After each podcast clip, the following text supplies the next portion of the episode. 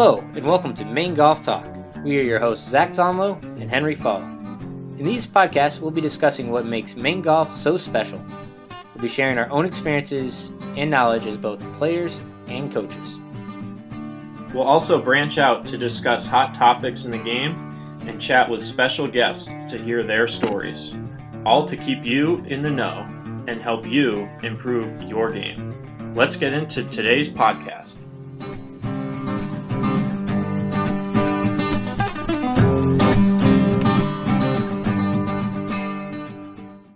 All right, welcome to another episode of Maine Golf Talk. Uh, today, Henry and I are joined by a really special guest. We are extremely excited to have him on. He is one of the top three best teachers in America by Golf Digest, the 2009 PGA National Teacher of the Year. He's worked with two dozen PGA champions, LPGA Tour players, most notably Zach Johnson. He is the founder of Mike Bender Golf Academy in Lake Mary, Florida. Mike, welcome to Maine Golf Talk. Yeah, thanks, guys. Thanks for having me on. How's Florida down there? Uh, I'll tell you, record heat. It's pretty amazing for April. We've got uh, today. It's supposed to be 95 out, and uh, so you know, as hot as it is here in the summer, I'm not ready for this uh, hot weather already. So, uh, but with the uh, you know, with what's going on and the virus and all that, we're we're certainly spending a lot more time indoors than we normally do. So, so it ha- have haven't felt the effects of it that much yet. Well, if you want to send some of that warm weather up towards uh, Maine, I think uh, we'd all gladly appreciate that. uh, yeah, but it's not many better places in the summertime, though. No, that's for sure. And, and, you know, it's since this is Maine golf talk, uh, I know you vacation in Maine. Can you tell us uh, where uh, where you vacation and what's your thoughts on Maine? Well, actually, every summer for probably the past 20 years, um, I have a really close friend, Larry Channing, and he owns a, a cabin up up there in Boothbay Harbor, and, and it's right on the right on the Damariscotta River. So, what we'll do is we'll go up and play golf, and during the day, and then we'll come home and jump in the boat and drive somewhere up the river for dinner, which is which is so you get the spectacular views and the great golf, and then you get to go look at the river and every all the all the lobster traps and everything that Maine has to offer on the water. So it's a pretty fun time, and we spend we'll spend three or four days uh, up there every year, and we've done that, like I say, for a long time. Yeah, you can't uh, you can't go wrong there. Um, so, have you played Boothbay then? Yeah, we we it's funny because I mean, well, we used to we used to you know play Boothbay. We'd play that probably one time, and it was back, you know, back in those days. I mean, when we started, I mean, it was dirt cart paths, and you know, the golf course was uh, was pretty rough to say the least. And uh, so we would go play Samoset, and you know, Gary Sewell over there at Samoset's a great friend of ours, and we go over there and play every year, and then we might go up to uh, Belgrade Lakes and play, or Sunday River or something and go play there. So we we hit a lot of different courses around, and um, you know, but then when Boothbay, you know, Paul Coulombe came in and turned that around, as everybody knows. I mean, it's a pretty special place now. It's pretty hard to believe what it once was and what it is now. The the transformation has been pretty amazing. So now we we tend to play that a little bit more, a couple times, and then maybe go to Samoset. Yeah, what what do you think about the renovation there at Boothbay? Uh, I mean, it's it's it's amazing, really. I mean, just to see what you know. I mean, the old saying, "All it takes is money," right? So, but uh, but it it's beautiful. I mean, they have the health club up there now. I mean, it seems like every time I go back, there's always something new. I think they have some accommodations right there at the golf course now, and um, uh, and they've they've made a lot of uh, uh, changes. They've lengthened some holes and changed a few greens around and everything. So uh, it's it's a beautiful golf course. I'm sure I'm sure you guys have played it as well, right? Yeah, I, I played it a, probably about three years ago. So they and they've made changes every single year. And it's funny because Zach and I we both left it off of our top five list in Maine, and we got some pushback from our listeners. But I'm sure if I played it, I'd be you know it's in outstanding condition. It's probably the best kept course in the state um, and certainly they've they've made more changes year to year. Well, then some of those, there's a few holes that are up on top there of the kind of up on top of the hill where they've they they carved out. You know, they they cut back back a lot of the brush so you can see for you know I don't know how many miles it is, but it's it's incredible. The views are incredible now. So uh, unlike before when they you know all you saw was a lot of trees and everything. Um, so yeah, it, it, it, it would be hard. I think it'd be you, you probably um, well deserved to get some pushback on that. Just, but it's a tricky it's a tricky golf course though. It, it's not that easy with the way the greens are and everything. And um, you know, I, I I think they've had some main you know PGA events uh, on that golf course. So uh, I wouldn't be surprised if you see a lot more. Yeah, I, I heard rumors about you know maybe trying to get you know whether it's LPGA or Korn Ferry to get up there at some point. So we'll have to see down the road if they you know are able to host a tournament um, like that. What did you think of like Belgrade and Sunday River? Oh, I'm, I mean, those are great courses too. I mean, Belgrade is it's beautiful. That's and you know it's it's a bit more of a normal type championship golf course um, from the standpoint of the length of it and uh, the layout is is is great. I love that golf course as well. But uh, I was I was listening to Austin and you know he was talking about how you know not many people think about going up to Maine maybe for a golf destination, but heck, I think you could you could base out of Samoset or somewhere like that and then every day go travel out to a different area, a different spot in the in the state and play just amazing golf. So you know that's kind of a kind of a well kept secret, I think. Yeah, and it's it's funny. Even the courses that are pretty close to the ocean, like like Kebo Valley and Boothbay, and and even the ledges, like those courses are still pretty hilly and ledgy, and like it, they they just have so many unique features um, but then you go up into the mountains, and obviously the, the views are spectacular there too. So you have a um, quite the collection of courses um, that you can play. Can you tell us a little For bit sure. more about? Yeah, can you tell us a little bit more about your relationship with Austin?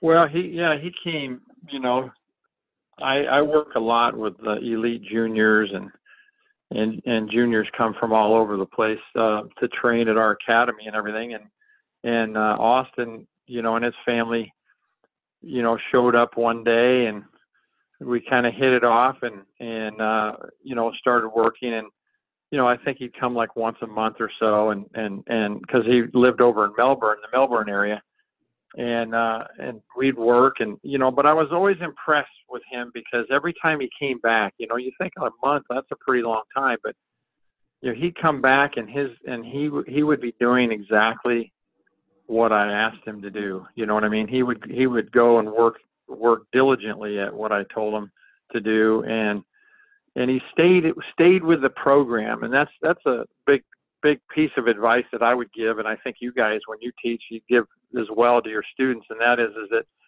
you know, in this day and age of information everywhere, internet, you know, um, Golf Channel, who knows, magazines, whatever, it, it's so easy to get information, but you really, you're really not doing yourself a favor by trying tips from all these different sources. You know, it's much better to to stay in one direction and, and, and work and, and work in a, in a direction. And I always use the analogy of driving. Let's say if I'm driving from Orlando to Chicago, I'm following that map, right? I'm not going to drive all over the place and hope I get there. And so, you know, and I think uh, that's sometimes challenging to do because if, especially with juniors, because if they play in a tournament and somebody else does better than them, the parents will look at that and they go, well, I wonder who's teaching that person, you know, so, so you get a lot of jumping around and switching and things like that. And at the end of the day, it doesn't really pan out that well. And, and Austin stayed the course, did everything I asked him to do, and he just got better and better. It was really fun to watch. Yeah, I mean that's that's great working with with him for that long, and obviously uh, it helps to have a coach of your caliber and and and your playing career and, and everything coming from behind of that. And Exactly. You wanted to chime in? Yeah. Yeah. So, uh, Mike, you, you, talked about you know keeping with one instructor and staying with the routine. You know, we just talked with Cole Anderson a couple days ago, and he worked with Jeff Seavey for years, and you know he jumped mm-hmm. to to kind of listen to George Gankas just to kind of get his ideas. But uh, you know he still goes with Jeff Seavey, and he's grown and kept going that way. You know, you you nailed it right on the head. I mean, we've we were amazed by what Cole was telling us the other day, and you know, I think I think a lot of people would learn uh, from that. Yeah, I think you know. I mean, I mean everything. You know, it's it's fun to try new things for sure, and and I kind of you know I I did hear Austin on on the interview with with you guys talking about tendencies. You know, yeah, he has tendencies. I do in my swing. I mean, Tiger Woods does. You know, so there's certain time there's certain things in your swing that are easy to change and or your game for that matter and make them better. But uh, but then there's certain tendencies that you have that are almost you know like that weed in your yard that you just can't get rid of. You know, it comes you get you get rid of it for a while and it comes back. So I think it's uh, important for players to understand what their tendencies are and when they pop up and when they start hitting the ball a certain way, then they they know where to go to get you know to, to make that better. And um, and sometimes you know you you, you get that um, you know you get that ability to do that when you're when you stay in a system or a same coach there for for a number of years. There's a comfort level and a confident level there too as well.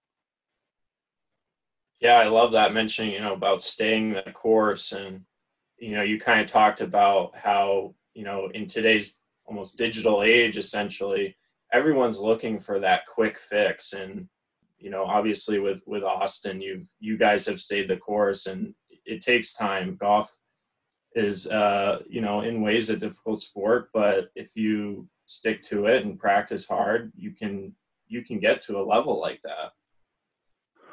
Yeah, you're going to improve, and obviously it depends on you know how much time you have and what your goals and aspirations are for sure.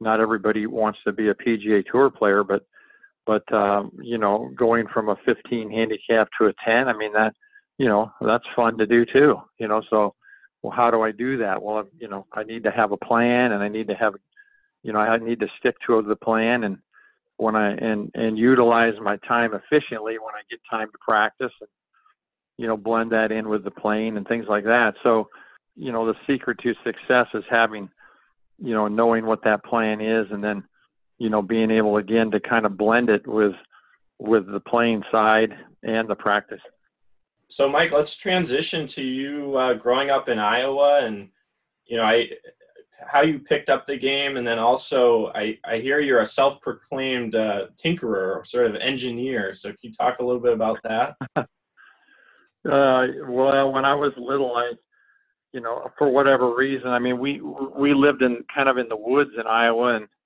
and then uh, so we we had go karts and mini bikes and stuff, and I was always you know, always working on engines and, you know, in the in the winter time, I would take a wheel off of a mini bike and put a ski on there. And, you know, I mean, I was just, and I remember when I was a little kid trying to make plans to make my own helicopter. And so, so I was always kind of wired that way to, you know, to figure out how things work and just be creative and so forth. And then, you know, and, and as I grew up, um, yeah, I got into golf when I was 12. My parents got divorced and, um, I moved to California with my mom, but every summer I'd come back to Iowa and visit my dad. And the first summer back, he he said, "Hey, do you want to go fishing today or play golf?" And I go, I, "You know, golf. I don't know what that is." So I want I wanted to go fishing, but we couldn't find any equipment. But there was there was an old set of clubs in the garage, so we he grabbed that. He says, "Let's go play golf." And we went out to this this uh, really short nine hole course and we were going down the first hole and the and the guy came out of the pro shop and said, "Hey, you guys, you got to have two bags because we were playing out of my dad's bag." And so they wouldn't let me play. So I watched him play nine holes, and I was so intrigued with it that the next day I went went out and uh, I got some clubs from my my aunt, and I went out to the course and I I played every day after that all day long. And uh, you know, just uh, for whatever reason, I was I was kind of bit by by the challenge of golf and and so you know ever since that time I you know was into golf full time and and uh, you know then I would go to California again and I'd play basketball and golf out there and then every summer I'd come back to Iowa and play golf. Oh, that's great and you know, it's funny you mentioned the, the challenge of the sport. You were told at 12 years old you can't play because you don't have your own set. yeah, that was that was yeah, looking back. That's probably a good thing that happened because it you know it made me just maybe want to play more and try the sport. So uh, yeah, it was it was great. Uh, and it's been great ever since. I mean, I I love the and the challenge of it and just working hard and and you know developing a, a consistent game and everything. I just that was just I always just wanted to be the best no matter what I did. So uh, it was it was pretty fun to be able to channel that energy into into a game like golf because of the fact that of the challenges it presents and how difficult it is. And it's really kind of a one-on-one sport unlike you know team sports are great but you can have a great day in a team sport and still lose. Where obviously in golf if you have a great day you win and or you play well and it's it's rewarding.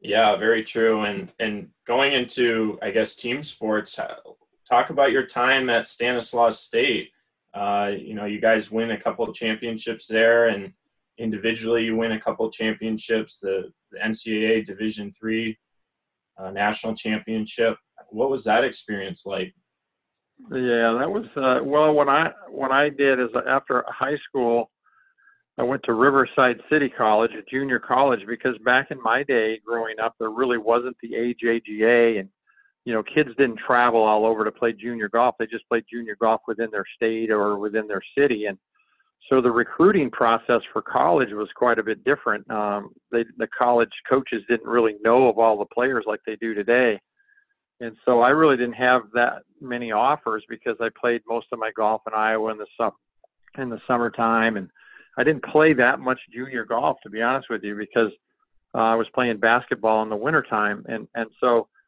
anyway, so I didn't. I went to Riverside City College because I knew I could play there, and and I had a I had a really good year for my first year there. I I, I finished 11th in the state, and then decided to transfer up to uh, Stanislaus State, which is a Division three NCAA school up in Northern California, and they had just actually won the national championship that year. And so I went up and I and I played with the coach, and I got done playing, and the coach says to me, he goes, "Well, if I were you, I would go to Modesto Junior College another year and get more experience because I don't think you could make our team."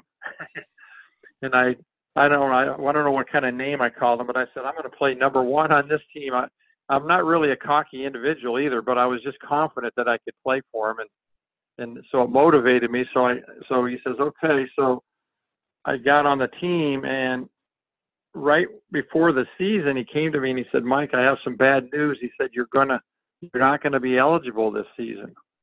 And I go, why? And he said, because you took a speed reading class and at at uh, Riverside City College, and the tra- and the credits did not transfer, so you're you're transferring into the school without enough credits. So I was devastated, and I had to sit out a year, redshirt. And looking back, it was probably the best thing that ever happened to me because I was able to practice with the team and everything, but I but I just got another year of, of, of you know playing and working on my game, and so then I came back the last three years and you know, was able. We won the national championship every year as the team, and then I won the national championship two years in a row. And in my uh, junior year, that allowed you to go to the Division One national championship, and I finished third behind Gary Hallberg and Bobby Clampett. So, from a Division Three school, that was a pretty that was kind of unheard of, and uh, it was really fun because I got to play on the All Star team. We went to Japan and I'm here. I am a Division three college kid, and uh, up against all these guys: Joey Sindelar, Bob Tway, you know, Joe Rassett, Bobby Clamp, Clampett, all these guys, and when I'm on this trip with them playing against the Japanese All Stars, so it was just it was a lot of fun. Yep. Yeah, I saw that. You know, I was kind of curious how you qualified for the Division One national championship, but you alluded to that, and and it, in that leaderboard, you beat out Fred Couples and Bob Tway and Joey Sindelar. I mean, all um, PGA Tour winners, and obviously Fred Couples. I mean that that name comes to mind uh, as far as a Masters champion, and um, that's that's really yeah. cool, that, that experience you had in college. It was incredible, Ryan. It was it was a lot of. I mean, but I, I use that example a lot in my my coaching because a lot of these kids, you know, they feel like, boy, unless they go to a Division One college, they can't be any good at golf. And and I, I tell them that's not true. I mean, you can go to a you could go to an NAI school and come out and make the PGA Tour. So, you know, so it's kind of you know I use that story a lot to motivate kids that to realize that you know once you get in college or or even once you get out of college, everybody starts from ground zero. So you don't really have an advantage if you went to, you know, an Ohio State or, you know, some big Division One school or something. Yeah, absolutely. And it seems like finding a home base that works for you, where you are able to play and practice, and you have a supporting team around you. I mean, you look at what Austin did, and in deciding to um, you know leave UVA and come home to Florida and, and turn professional. I mean that that seemed like a great decision ultimately. Well, I think that's changed a lot. You know now now with you know the a lot of the Asian players and foreign players that are skipping college these days and you know and you know that never used to be the norm i mean that would be unheard of in the past i think in my day, Jack Renner was the only guy that I knew that didn't complete college before he went out on the tour and so forth. But but in this day and age, if you have the talent, you have the ability. You know, players are playing maybe one year in college, two years, and then leaving, or or a lot of times skipping college altogether. And you know, you really see that a lot in the in the in the ladies on the ladies tour. But um, and I think you'll see more and more of that as go. Uh, because of just the players are just getting better and better at early early ages. Yeah, absolutely. I mean, I think of Rory McIlroy and what he was able to accomplish at such a young age, and and uh, just turning professional right away. But it seems like even the even student athletes coming out of college, um, you look at Matthew Wolff and Viktor Hovland last year and what they were able to accomplish. I mean, division one or whatever division these these uh, student athletes are coming out and they're they're not scared they're not afraid they're ready to win. Well that's that's the other thing is that the one thing like i told austin when he left you know and he decided to you know come back to orlando i told him i said well austin you better be prepared to play professionally on these mini tours and everything for probably four to five years before you start making it I said, now I'm not saying it's going to take you that long, but it's but it's a possibility because you know you're seeing these kids in college and like you said they're they're getting four years of experience and like austin alluded to it's free right? Because they're flying all over they're playing tournaments in hawaii and you know all these different places where they have to travel so and and they're playing against the the best players in the country and you know so that that experience when you get out of college it, it make adds up and so if you skip college you're obviously you're missing out on all of that so so it's it's quite it can be quite an expensive you know uh decision because you have to have money for these entry fees and you have to have you know the staying power and you're you're never going to make it to the tour without playing full time uh, no matter where it is. So, and, and that that costs quite a bit of money because you've got to gain that experience. And and and that experience only comes from playing competition and tournament golf. Yeah, absolutely. And and building on your playing experience, then you you end up competing on the PGA Tour for three seasons. It looks like from '87 to '89. And um, can you talk us through how that you know helped shape your coaching career? Yeah, I tell people that my first 10 years, which is from 1980 to 90, I played full time. I said that was my some of my training ground for my real career, which was teaching. but uh, yeah, I mean, when I qualified for the tour, I mean, it was, uh, you know, it was one of the greatest moments of my life as from a playing standpoint because that qualifying school is probably well i don't know i think a lot of people would agree back in the day i mean that there's no no tougher competition or pressure than that, I don't think. But um, because you're playing basically for your livelihood and, and for a place to play. But you know, so once I qualified, though, it was it was it was tremendous being able to, you know, play on the on on the highest level. And I always tell the story. My first tournament was out at Pebble Beach, and I was on the driving range at like seven, six thirty or seven in the morning. Nobody out there, and I'm hitting balls. I hear somebody right behind me hitting, and I look over my shoulder, and it's Tom Watson, and he's hitting balls, and so I'm looking down now. I'm starting to get self-conscious, you know, and the crowd is starting to grow, and then I'm looking down, I'm hitting balls. The next guy walks up and sits down right in front of me, and I look up, and it's Jack Nicklaus. so, so my first event, I'm hitting balls between Jack Nicklaus and Tom Watson, which I've I've never met. I've only seen on television, and it was like I was in a dream of some sort. It was pretty cool. Well, luckily you didn't uh, pull a tin cup and uh, start uh, hustling them down the uh, the range there. So uh, no, it was it was yeah, it was a great. I mean, three years went by pretty quick, and I had some opportunities to win, and you know, but but uh, it, you know, I think the average age right now of a PGA Tour rookie is like 28. So it takes a while even out there, and and like Austin was talking about, you play against guys that have been playing there for years and years, and you know, what an advantage they have because they know they know how the course plays in different conditions, different weather, and and you're out there as a rookie, usually getting one practice round, and then you're trying to compete against them, so who have that experience. So it's uh, it's not it's not easy, that's for sure. So you uh, you mentioned Bobby Clampett, who uh, you know was most notably with uh, Ben Doyle, the golfing machine. Um, can you talk about your influences um, who influenced you to you know improve your teaching ability? Well, teaching and I mean, first of all, playing wise, I mean, when I when I realized that I needed some help, I I, I went to Ben Doyle myself because because at at that time Bobby Clampett was was kind of like the next Tiger Woods or the next Jack Nicklaus. Uh, you know, he was going to be touted as that. He was amazing in college, and so I went to see him and I or his teacher Ben Doyle, and so I got an introduction to a book called The Golfing Machine, which was written by this guy Homer Kelley, who was a engineer, and he wrote a book on all the variations possible in the golf swing and all these different components that go with what, and so it was a very difficult. Anybody who knows that book would tell you that it's pretty hard to read that book um, unless you understand physics and science and but it is there are a lot of things in there. The more you study it the more you understand how much physics and science had a part had a role in what's going on with swinging an object and putting an object in motion. So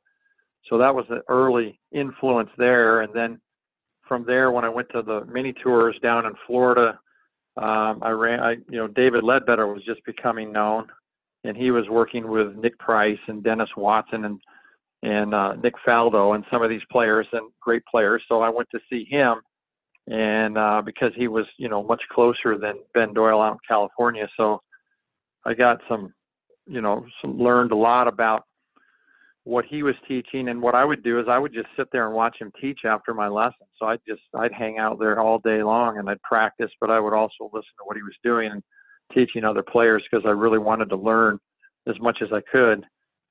And in the summertime, I would go out into the Midwest and play in the mini tours out there. And I ran into a guy by the name of Mike Adams, who is now, I think, number two on the Golf Digest list or whatever. And eh, Mike is a great friend of mine, and he had he was really smart about the golf swing. So these these influences were kind of building my philosophy, building my understanding of the golf swing. And then the final piece was when I was on the tour after uh, one one round. I was I, I was with a friend of mine, Tom Sieckmann, who was on tour, and, and he was going to go see this guy by the name of Mac O'Grady, which uh, a lot of you know. A lot of people don't know that name now, but he's pretty. He you know he could break par left-handed and right-handed, but uh, but I went to see him. He was he was playing in the tournament, but we ended up spending about six hours in a hotel room, and me st- sitting in the corner listening to him talk about the golf swing and it was just it was eye opening. That was my that was my light bulb moment of my career uh, because it, it explained why I had the issues I had. It explained what you needed to do in the golf swing, how you how you could have the most efficient swing possible. I mean, there was so much I learned in that time that I just tried to hang around him. Every tournament I went to where he was playing, I would just try to hang around. And Eventually, I got to be friends with him and and uh, really got to spend a lot of time and, and learn a lot about the golf swing. so as far as my influence goes, I had those other guys for sure, but my biggest influence of all was was Mac O'Grady. Yeah, that's awesome, and you know it's funny. Uh, Zach and I were. I mean, we, we both have, have heard of Mac O'Grady and um, you know seen his golf swing even on like Instagram and stuff. And but uh, I think we both took a deep dive last night when we were looking up some some information and I, I read an article that he tried to qualify for an event both left-handed and right-handed. He asked if he could actually change his name to Mac O'Grady one and Mac O'Grady two and play in the same qualifier, both left-handed and right-handed. Um, and then he, I guess, won two events on tour putting left-handed. Yeah, well, he did. He always putted left-handed, and um, and the event you're talking about was the Chrysler Team Championship, and he wanted to enter the tournament with Mac O'Grady right and Mac O'Grady left. And looking back, they should have done it. It would have been it would have been great for golf. But but uh, yeah, he he was he was quite an eccentric person. Still is. Uh, I know he's he, he bases out of Palm Springs, and um, you know he just I remember one time Leadbetter in a seminar saying nobody knows more about the golf swing than Mac O'Grady, but that doesn't necessarily make him a great teacher. And I, I, I think that that that uh, statement was pretty pretty right on the right on the spot. Yeah, interesting. That's um, yeah. So, um, hey Zach, can you mention your golfing machine real quick? Sorry. Yeah, so uh, it was funny you, you, mentioned the golfing machine. Henry and I were just talking about it before you jumped on, and you know Henry is asking me about if I've read it, and I think when I first when I first became uh, PGA, I was like, you know what, I want to read every book possible, you know, get knowledgeable with the golf swing, and I bought the golfing machine. I think I read about four pages, and it was just so, you know, it's it's intricate and it's uh, very scientific, and you know, at 21, I I definitely wasn't ready for that.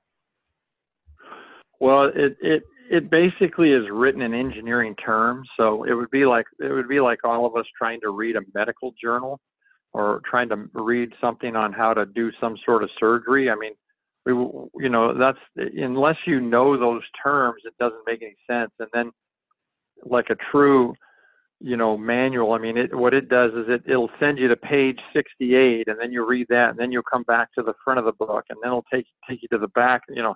It's it makes you jump around and and like like you said if if you're reading that for the first time and you and you're not prepared for really kind of what kind of book it is it'll be it'll be something that you probably don't get very far in for sure.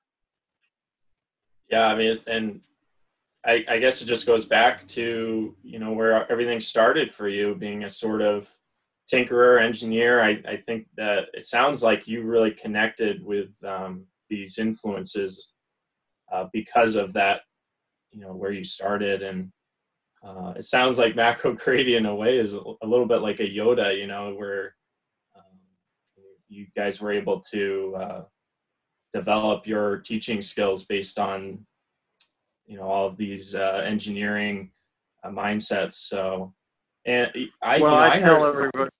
Yeah, go ahead. Go ahead. Sorry. I was just going to say I heard I heard a rumor too that when you were you know during your playing career at some point you were putting left-handed as well. Is that true? That actually happened after I got off tour. Um, I got I got the uh, unmentionables, meaning the yips, and I was always a really good putter, and I tried everything. I tried the long putter and all these different things. So I actually went to left-handed putting myself, and and I and I have no problem left-handed. I can I putt really well that way. So uh, yeah. So but that that was more out of necessity than it was necessarily following Mac O'Grady, but uh, or the golfing machine. But I think the thing that's important is is that um, you know the golfing machine and the and the physics and all that stuff is is you know what I'm not, I always tell people I'm not smart enough to think and and to communicate in those types of terms.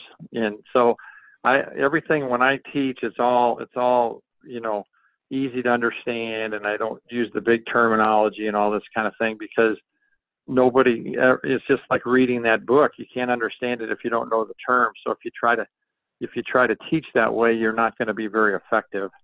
And so I think I think all of us that that are teachers in golf, we we are using those some of those principles, and sometimes we don't even know it. But when we teach a swing on plane, or we're we're teaching some sort of you know trying to create speed and doing some of these elements that that are really a byproduct of physics. You, you know, we're teaching it in, in a way that that students can understand, but yet it still adheres to the principles of physics, which um, you know, which is in my opinion, the better way to go in golf because, you know, you're not fighting them, in other words. But if I use my muscles and my strength to fight physics, I can still do that and I can still put the club head on the ball. I'm just not going to be very efficient and I'm not going to be very consistent because it's difficult to time all, you know, on a regular basis. So, um, so anyway, I think, I think we're all using that to some degree. Yeah, absolutely. And um, so then you, you know, you you kind of start a home base, I suppose, down in Florida. It sounded like you were at a couple places, but how, how did that come to be? And and then can you also talk a little bit about the MeGSA PPE, the most efficient golf swing attainable perfect practice equipment? That's pretty crazy. That's pretty cool. well, I I you know what happened to me in my career was is I would get a lesson from let's say Leadbetter and and I'd go away and I'd work on it and I'd go back and and back in the early 80s is when video cameras came out and that was kind of when I was doing this and so uh, Leadbetter would put me on camera. I'd go in and look at my swing, and I would be totally frustrated because I worked all week long or two weeks in a row trying to change my swing, and I felt way different. It felt like I was doing what he wanted me to do. And then I go look on that video and I'd see the same old thing I saw last time. And I, I mean, I was shocked to be honest with you. And you know, the old saying, you know, feel is not real is is is coined from that experience that people go through. So, so once I got off tour and I started teaching, I would give a good lesson. The player would start hitting it better. They their swing would look better, and everything. And then you know, they come back a week or two later and we get on video and they, uh, they, they be right back to what they were doing before. And I go, do you feel like you're still doing it? And that what we worked on? They go, oh yeah, I worked on that really hard, you know? So, so what happened is, is they were experiencing the same thing that I was, that I went through.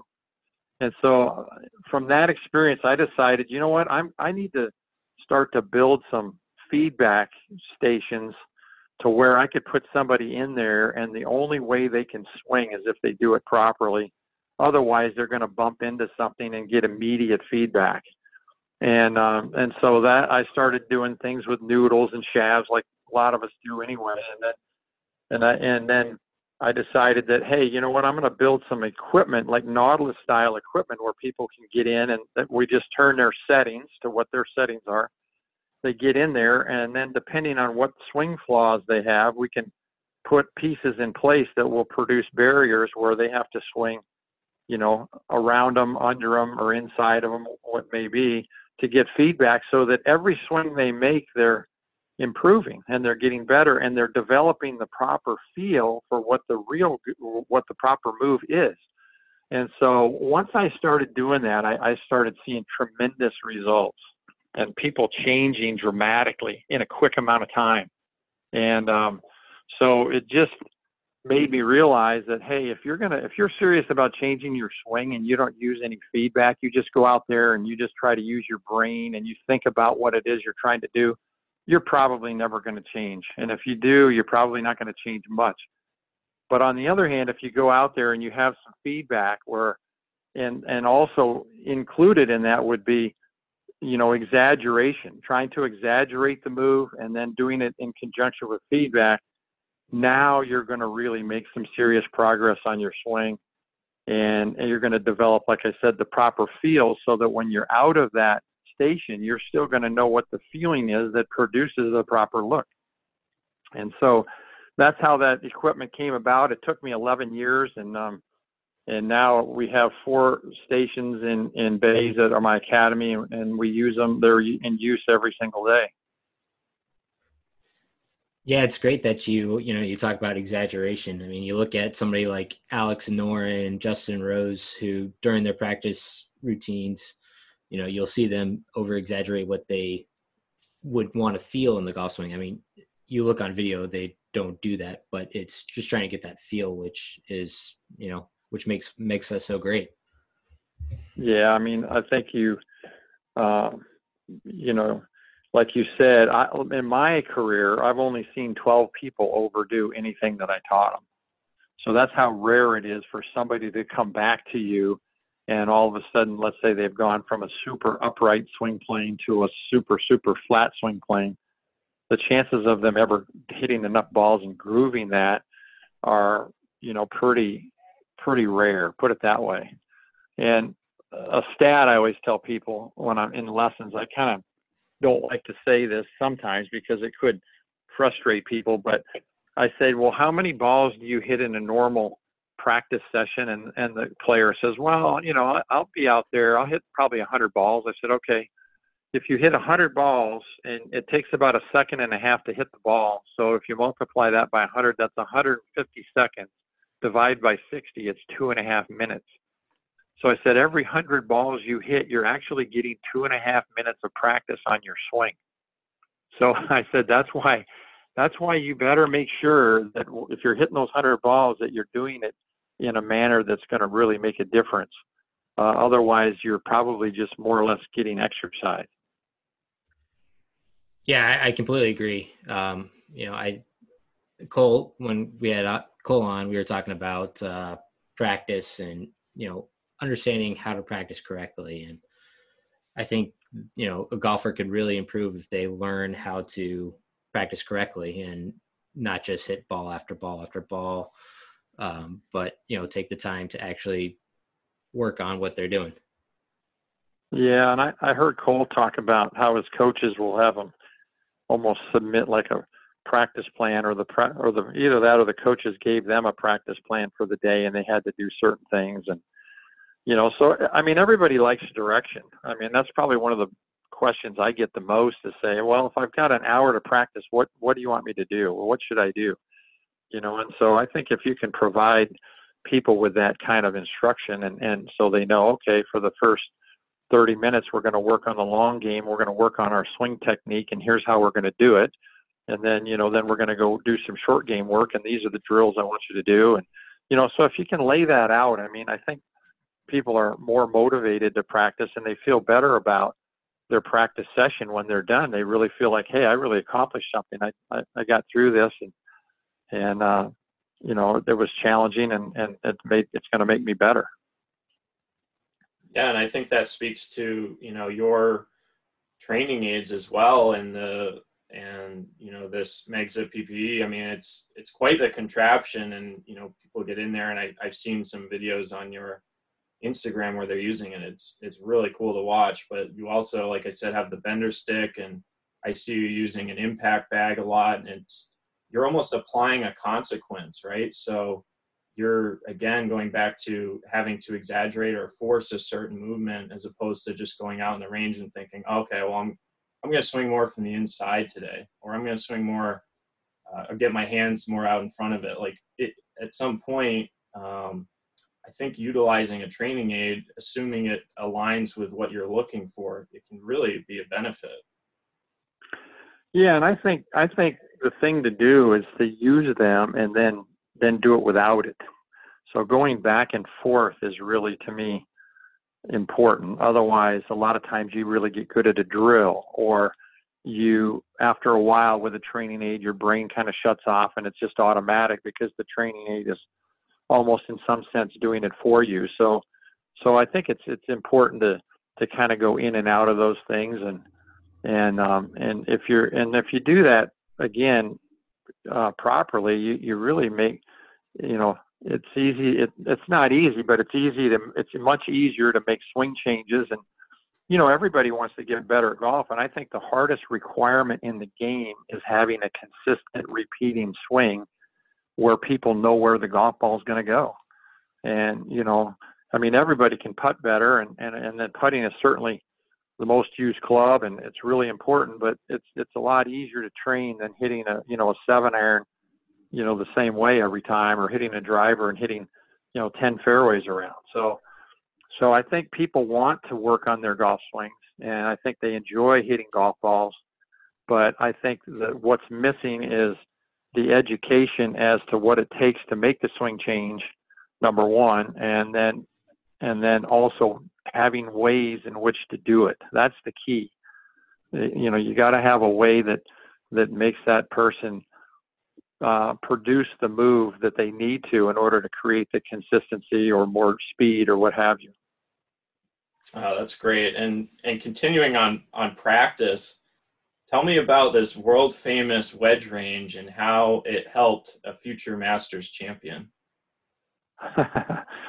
well, one one year, Zach, uh, you know, we we have a team of, of people together, and we every year we go through his stats and and we would pick out what's good in his game and what needs to improve. And one year uh, he needed to make more birdies on par fives. And since Zach is an average length hitter, he doesn't hit it long. He doesn't hit it short though either. People think he hits it short, but hits it a lot longer than you think. But having said that, he's still going to be uh, you know harder to reach all the par fives than it would be for somebody like McIlroy. So so his wedge game needed to be sharper. So so I told Zach from day one, I said, Zach, you've got to you've got to hit the ball on a consistent trajectory with your distance wedges. Uh, much like I use the analogy of a cannon at an old fort. You know, the old cannons that shoot cannonballs.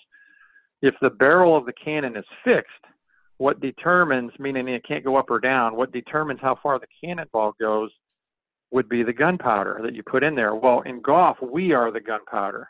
And so what happens though when people hit wedges, they they normally hit them too high and their launch condition, sometimes the wedge will come out at let's say 30 degrees and then the next time they hit one it comes out at 35 degrees.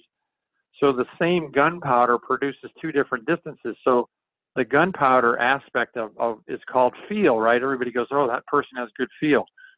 Well, usually they have good feel because they're consistently launching the ball, whether it's a chip shot or a wedge shot, they're consistently launching it at the same angle all the time. And therefore, then they can just dial in the feel or the gunpowder to make the ball go different distances. So basically, in wedge play, the distance wedge is 25 to 27 degrees is the proper launch window. So what I did is I created a wedge range where there's ropes that hang across out in front of the player that at 24 degrees, and then there's one at 35. So it creates a it, it creates an in space there um, some awareness of what the trajectory you're launching the ball is.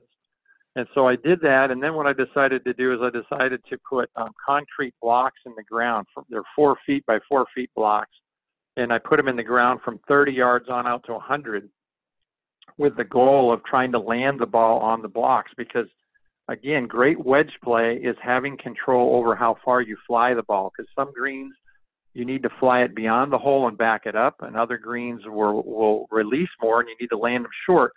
So you really have to have great control over your landing point of the golf ball. So, um, so I built these blocks for Zach, and uh, we went out and uh, and I asked him. I said, Zach, we're gonna today we're gonna see how many time how many balls it takes you to hit all of these blocks. And so he did it, and it took him 168 shots to hit. There was eight blocks, 30 through 100. And so he he was he started working on it. We started working on trajectory and curving the ball from right to left, doing some things that we need to do for good wedge play. And um, you know, he got it. He got his course record down to 99, and then pretty soon he got it down to where he hit all the blocks at 50 shots. And that's that that year he actually won the Masters and as as most people know, he laid up on all the par fives for the whole week, and he birdied 11 out of the uh, 16 par fives, and, and ended up winning the tournament. Yeah, I mean, you're talking about one of the best wedge players, uh, probably the last 20 years or, or so on tour. And um, it, does he still have the lowest score on this wedge range, or?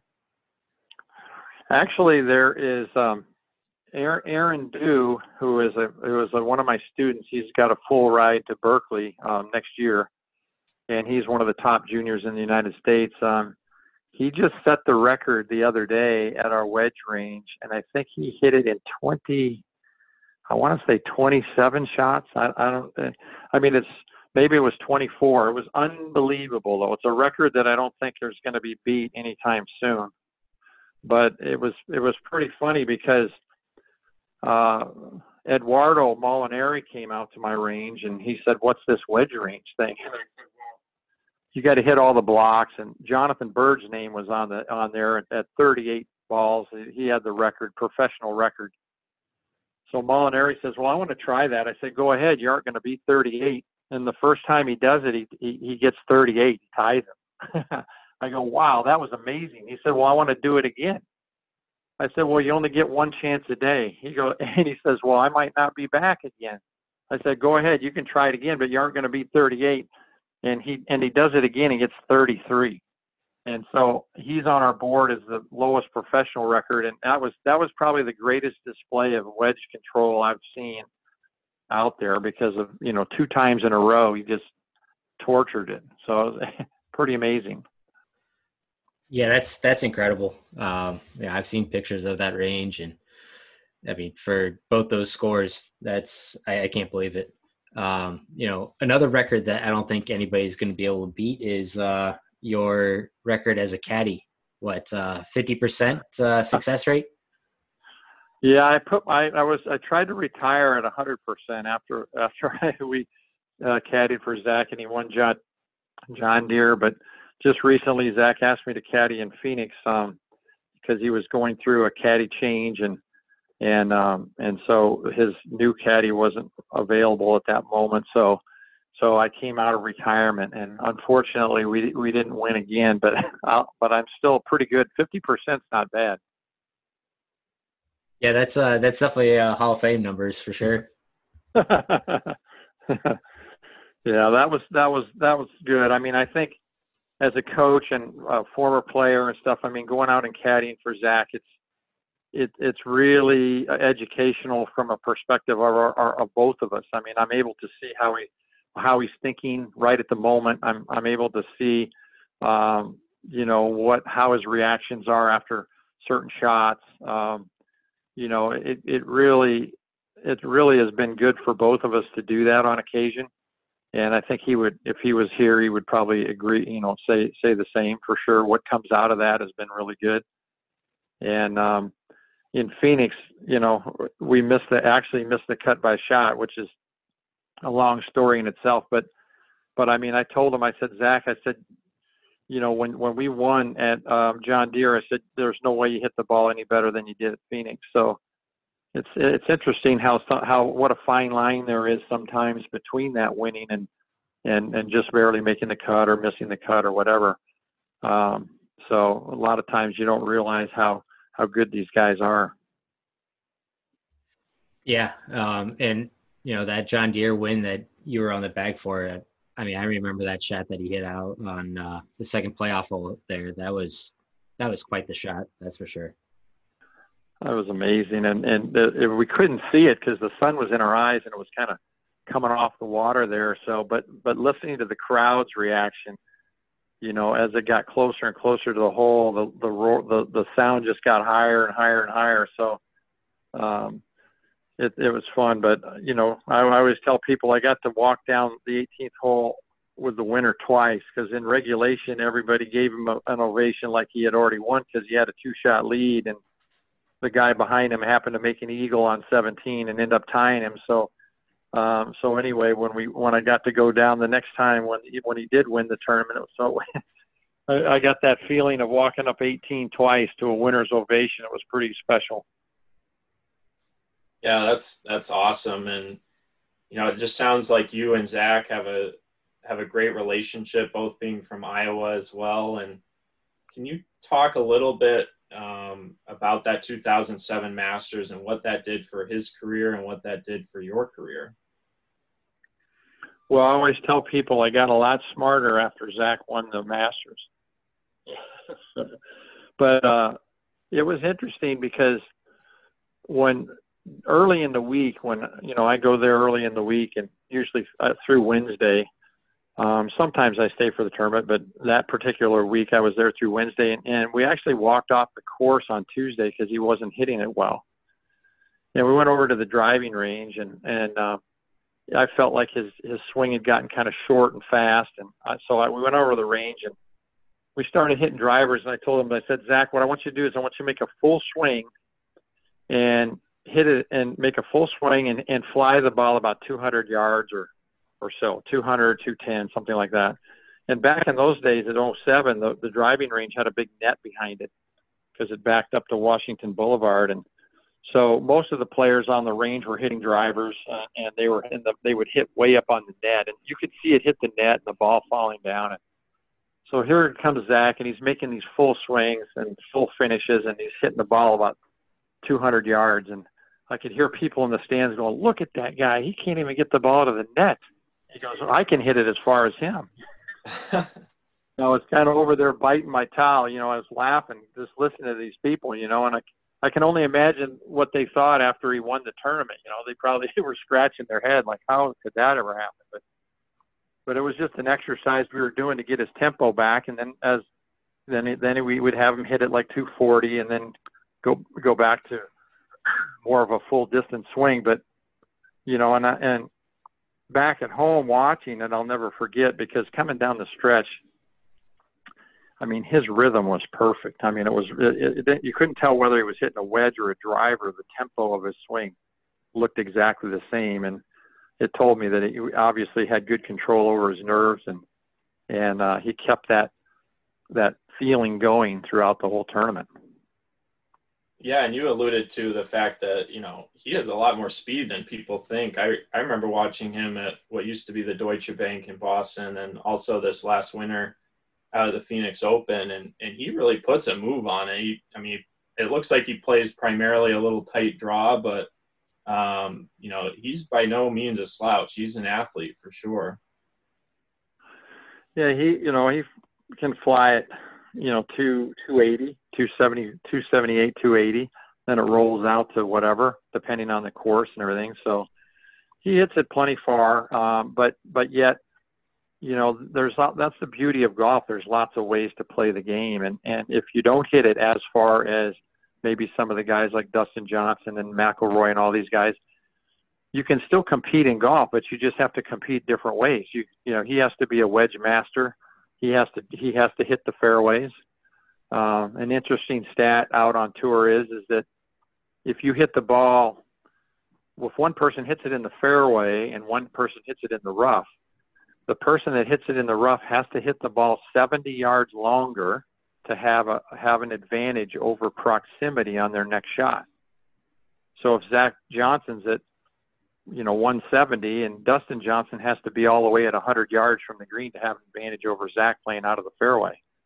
So, you know, as as people are so enamored these days with distance, which is it is fun to hit the ball far, no question about it. But when it comes in terms of scoring, you know, keeping the ball in that fairway, you're going to have plenty of opportunities to make birdies if you're if you're you know if you're a good decent iron player, but if you know in Zach's case, he needs to he needs to drive it well, he needs to wedge it well, and he needs to putt well. And if he does those things well, then like like he's done throughout his career, then he's going to be in comp, you know in contention and and he's going to win a lot of golf tournaments. Wow, what a great stat and um, the information for our listeners. That's awesome. Uh, you know, Zach has two majors, the Masters and an Open Championship at St. Andrews. I don't think you can beat those two for majors, huh? I know, pretty amazing. I tell people, you know, that one common element in both of those, and when he when he was at John Deere before he went to uh, to over to St. Andrews, I said, "Hey Zach, how do you like St. Andrews?" He goes, "That's the worst course in the rotation." he goes, "I don't like that course." And so after he won that night or whatever, I, when I talked to him, I said, Zach, how do you like St. Andrews now? And he goes, I love that place. You know, so how things change. But the two things he had in common is, is he wasn't hitting the ball that well on Tuesday at Masters. And in his mind, he didn't necessarily like St. Andrews that well. So his expectations were down. And and sometimes, you know, in golf when it's like beware of the sick, you know, animal or the sick golfer or whatever. I mean, sometimes when when expectations go down, the player is way more relaxed and they actually play way better. And um, I think those, I think that had a somewhat of a significant effect in both of those tournaments for him because he didn't go into it, you know, maybe with a top finish or something and, and feel like, okay, I'm going to go win this. Kind of went in there, just relaxed and just played his game and came out on top, which was pretty neat to watch. Yeah, that's great. And you know, you, you said you were at Augusta National when you won. But were you at St. Andrews or were you home watching on TV? No, I was at home watching with everyone and going crazy, watching him in the playoff, trying to hit a flop shot over a bunker off of concrete on 17. I about I about tore the TV. I said, chip it to the left, chip it to the left, and he he's hitting the flop shot, and I'm going, oh my ends up getting that up and down. He ends up get, hitting it over the green, then getting it up and down, making a six footer for bogey. So, I mean, yeah, it's it's tough to watch on TV sometimes. Yeah, that's man, that's just great, and I, you know, I'm sure with with all the years you guys have worked together, you've built up quite a friendship and professional relationship, obviously. And then, you know, speaking of uh, relationships and, and you know, who's been part of your life, you get voted in or named the 2009 PGA Teacher of the Year. Can you talk about um, you know that award and and being that it's voted on by your peers, what that what that felt like? Yeah, I mean that you know for teachers to me that's that's like winning the Masters, and um, you know I've never in my life I've never sought after awards or you know, gone after things like that because I, you know, I just want to do what I do as well as I can. And, I, and, you know, taking my experiences and helping, you know, helping players play better at golf. That's why to this day, I mean, I, my book is not limited. I don't, I mean, I'll, I'll be on the tee teaching a beginner and then maybe an hour later I'm working with a, with a professional. So I just, I just enjoy helping people, you know, play the game better. And, um, you know, it was when I was up for that award, it was it was just to be considered for it was quite an honor, you know, amongst my peers and and uh, I I I, I kind of was in the finals two or three years in a row, and then then I won that award, and and to me, I mean, the, it's still unbelievable to this day. So I, I just uh, appreciate those that felt like I was worthy of the award, and and uh, and I just you know it's kind of that old saying when you when you enjoy what you do you never work a day in your life. And i think i think i'm definitely feel that way for in my career for sure. Yeah that's awesome. As as two pga members that um, you know zach and i we we really admire what you've done. And i i think that you know what you've also done with like instagram i mean just the fact that we're able to get some insight and watch a few lessons. That's just that's so cool. I I know I read a an article. Um, the PGA puts out a newsletter, I believe, like once a month, and I I read this back last spring about how you hired a sort of Instagram manager to come in and, and film and help you with getting more uh, you know outreach, I suppose, and and now your Instagram following is massive, and I I just think it's great that you're you're willing to share and connect with all of us in, in that way. Well, it's been a lot of fun, and and um, the the person that's doing this is just they don't get any better than him. I mean, he's a teacher himself and had a long career teaching, and he he's a student of the industry. I mean, he knows what other teachers teach. He follows it closely. He's you know so and we had a you know he he would follow me from seven in the morning till six o'clock at night for months and months and take notes and I mean, he he learned he learned the my philosophy inside and out, and uh, you know, and just to just to have him, you know, doing what he's doing and and putting this out on Instagram and doing the job he's doing is is just a, a very something that's really special, very unique. Uh, my relationship with him is like mine with Zach. I mean, he's a great person, and and um, you know, it's doing a lot for the industry, hopefully, or at least showing some things, and then I'm also what I'm what I'm working on right now. Actually, have it right in front of me. Is I'm working on a an instructor training program. It's going to be uh, a three level program, and it's going to be probably the most. Um, I think it's going to be the most intensive program for for training teachers how to teach. So I think you know, if, if people want to learn how to do that, or, or a young instructor wants to learn how to do that, and you know, it's tough because in our in our as you guys know, I mean, in our business, there's really nowhere to go. I mean, the PGA tries to give you some books, and you have to pass a few tests and things like that. But but teaching the game of golf and is kind of be, like becoming a doctor. You don't you can learn everything through books and all that, but getting out there in the trenches and working with students and you know that's how you really get better. And so if I can kind of pass on, I'm getting to the age where I just want to you know help help other instructors be able to teach well and have a great living and, and have confidence in what they're doing. So I'm pretty excited about this program and looking forward to launching it here in the near future. Yeah, that sounds great. Um, you know, I I'm curious. You you mentioned your philosophy. I suppose is do you believe in a certain um, group of fundamentals or uh, or a couple things that you prescribe for most of your players? Is there anything you you kind of consider a method? Well, I think you know this is this is a, a great topic, and and you know I'm not going to take a lot of time, but it's a great topic because people and teachers are always afraid to say, "Hey, I'm a method teacher," because because just semantics. What that what that kind of sounds like is if you're a method teacher, then every single person is going to get the same lesson, and you're going to teach every single person to do the exact same thing.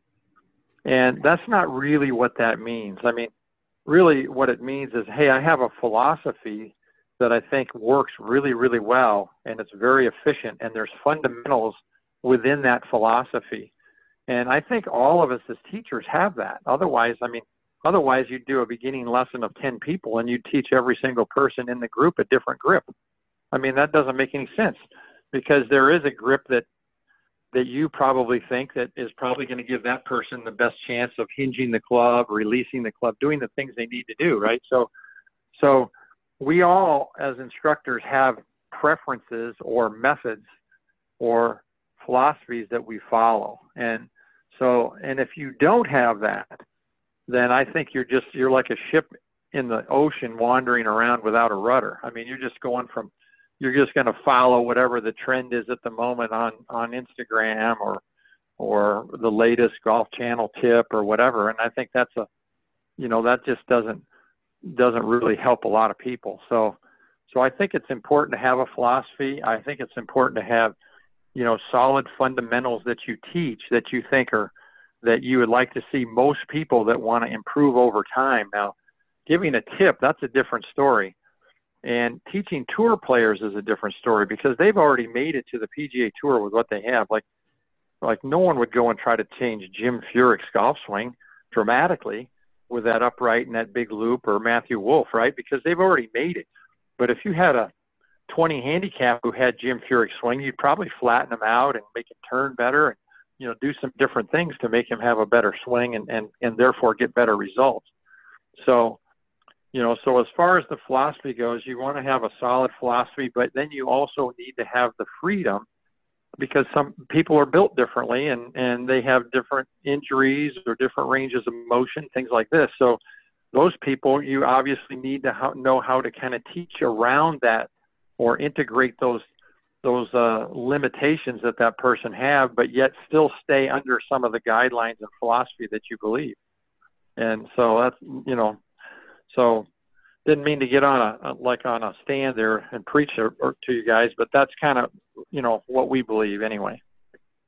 Oh, I love that, and I you know I just had a conversation actually on Instagram last night with uh, with a follower about um, about grip and what what are fundamentals and you know I, I just think it you know it, it, can depend so much on the student. I mean, you look at Zach Johnson's grip compared with Rory McIlroy's. I mean, those are light years apart. And um, you know, I, I, I, guess you know I, I, I hate to bring up George Gankas, but you know, you look at what he's talking about with matchups and finding what works for each player because everyone is individual. I think that's a well, and here's the thing. I mean, the thing about it is, is that, um, you know, there's lots of ways to hit the golf ball.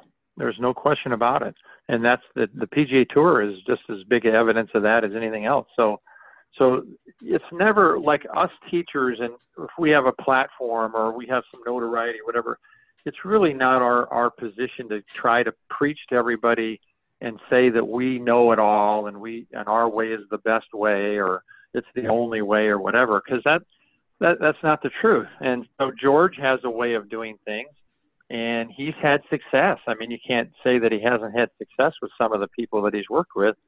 And uh you know he's he's trying to make people hit the ball as far as they can and he's found a way that he feels that achieves that. And so you know he would be there'd be a lot of things that would you know would it would be quite a bit different than the way we do things let's say. But i feel like uh, we like i don't, I don't feel i know we've gotten tremendous results and we do get tremendous results so i know that what we teach works really well too. So i think that's where you got that's where it kind of circles back around to the beginning of our conversation and and um and and makes you realize hey i got to get with one person that i trust and that i think it will lead me down the right direction and then I need to stay with that person long enough, you know, a few years, whatever it may be, to see if I keep improving. And I think that's really the key. Awesome. Uh, so, Mike, we just have a few more questions. We're going to go into our Wicked Fire round. Uh, I have four questions for you actually today. Um, favorite hole at Boothbay Harbor Golf Club? Okay, that one is going to be probably 17. That's the par three down the hill that's really elevated. Now, I heard they I were going to change. Yeah, go ahead. I, I'm sorry. I thought I heard they were going to change that hole a little bit, maybe the green complex. I think they did already. Yeah, they changed it a little bit, but it's still, you know, how it had that kind of that big that huge uh, swale in it where kind of where if you kind of got over the ridge it would funnel all the way down to the corner and they they still have that but it's maybe not quite the front of the green's a little bit more more um t- you know tame or whatever and but uh it's just a fun golf hole to play because it's it's a short hole and everybody can hit the green but it's but it's so elevated it it's certainly probably not the the prettiest hole on the golf course but it but to me it's a fun hole to play yeah, you get a look at the clubhouse and all the pine trees surrounding. I, I think it's a it's an awesome hole. Uh, favorite place you have been outside of your cabin in Boothbay uh, Harbor Golf Club in Maine? Favorite place you've been? Okay, besides, uh, well, uh, I would say Christmas Cove. Christmas Cove. I don't think I've been there. Yeah, it's a fun place to eat and watch watch the uh, you know all the boats and and uh, I would say that. And I love I love I love Samoset. I think I've told my wife. I said one of one of my, one of my goals is to go go stay in those cabins. They've got like four or five cabins that overlook the water right below the swimming pool. Go stay in those cabins and then travel around to different cities during the day and go shopping or go see the lighthouses or you know just take in Maine. So maybe I play some golf as well. So that's a trip on the on the list uh, coming up sometime in the near future. Well, I'll, we'll have to hit up Jeff Seavey for you to get you a cabin. um, yeah. Uh, best ball striker you've ever seen in person? Mac O'Grady, without a doubt. And best short game you've ever seen in person? Seve Ballesteros. Very cool. Yeah, um, I, I mean, I got to spend some time with him. That was that was pretty. That was a treat for sure. Yeah, I can only imagine. I mean, and